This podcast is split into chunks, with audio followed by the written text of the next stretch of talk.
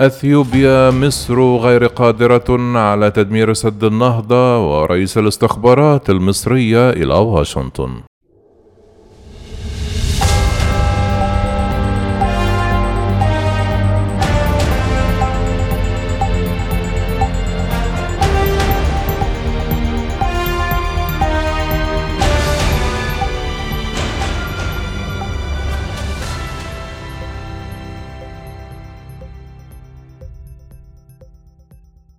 رد وزير الخارجية المصري سامح شكري على تشكيك قيادات إثيوبيا عسكرية في قدرة مصر على ضرب سد النهضة عسكريا وادعائها عدم رغبة القاهرة في استمرار المفاوضات وقال أن تلك التصريحات الاستفزازية لا تؤدي إلى تحقيق الوئام والتعاون بين بلدان حوض النيل.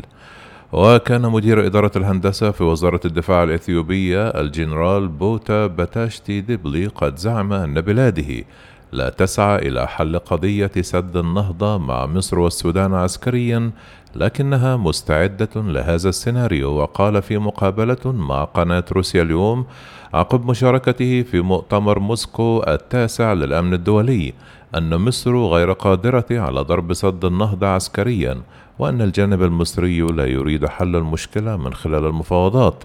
وقال وزير الخارجية المصري سامح شكري خلال مداخلة هاتفية مع عمرو أديب في برنامج الحكاية أن تصريحات المسؤولين الأثيوبيين حول قدرة أديس أبابا على المواجهة العسكرية هي تصريحات استفزازية ولا تؤدي إلى تحقيق الوئام وروح التعاون.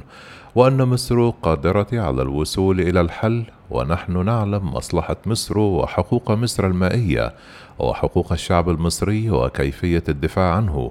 ونسعى دائما إلى استخدام الوسائل السلمية ولدينا القدرة والإصرار على عدم الإضرار بمصلحة الشعب المصري. كما نفي وزير الخارجية المصري سامح شكري صحة التقارير حول استعداد مصر لدفع أموال إلى إثيوبيا من أجل حل قضية سد النهضة مشيرا إلى أن مجرد الحديث عن ذلك يهدف إلى الاستثارة. وقال هذه قاعدة غير واردة وغير مطبقة في أي من الأنهار الدولية. وبالتالي ليس هناك مجال للحديث عن مثل هذه الأمور.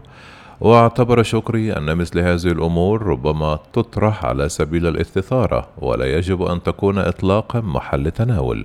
كما شدد على أن الجانب الأثيوبي رفض على مدار عقد من الزمن الوصول إلى أي اتفاق حول أزمة سد النهضة كما أنه خالف اتفاقية إعلان المبادئ مؤكدا أن مصر تحمل أثيوبيا المسؤولية الكاملة أمام المجتمع الدولي لحين تدخل مجلس الأمن لوضع الأمور في نصابها. كما أشار وزير الخارجية المصري إلى أن توجه مصر والسودان إلى مجلس الأمن ليس تدويلا للقضية كما تزعم إثيوبيا موضحا أن مصر لديها ثقة في الاتحاد الأفريقي ولكن حتى الآن لم يحرز أي تقدم. كما طالبت مصر الإدارة الأمريكية بالضغط من أجل تشكيل مبادرة دولية لحل أزمة سد النهضة الشائكة بحسب ما أفادت بعض المصادر.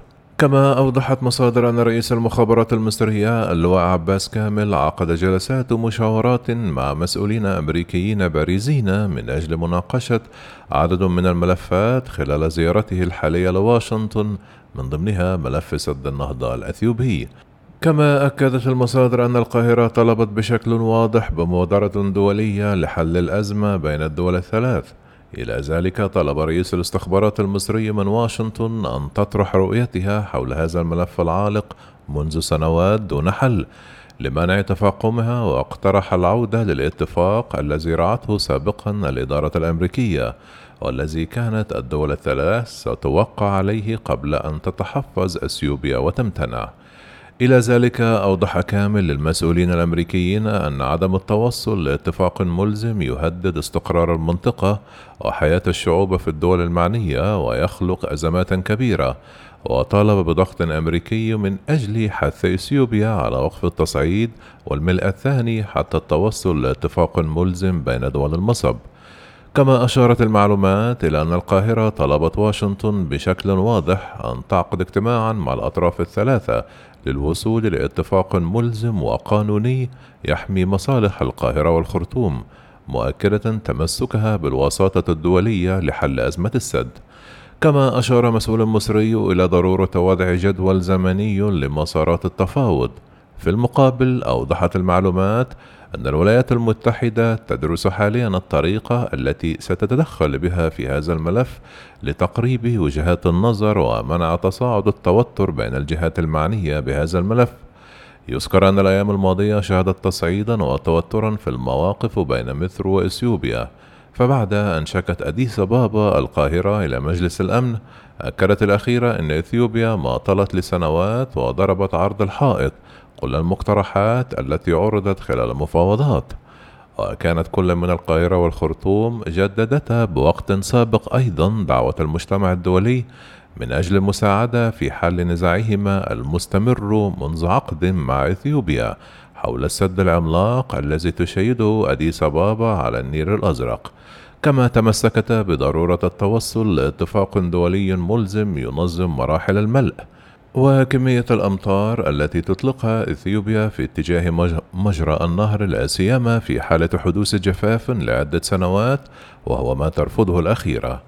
كذلك اعتبرت أن الخطة الأثيوبية القاضية بإضافة 13.5 مليار متر مكعب من المياه في يوليو لعام 2021 إلى خزان سد النهضة تشكل تهديدا لهما. في حين تتمسك أديس بابا بخططها مؤكدة أن السد الذي تبلغ تكلفته خمسة مليارات دولار ضروري للغالبية العظمى من سكانها الذين يفتقرون إلى الكهرباء.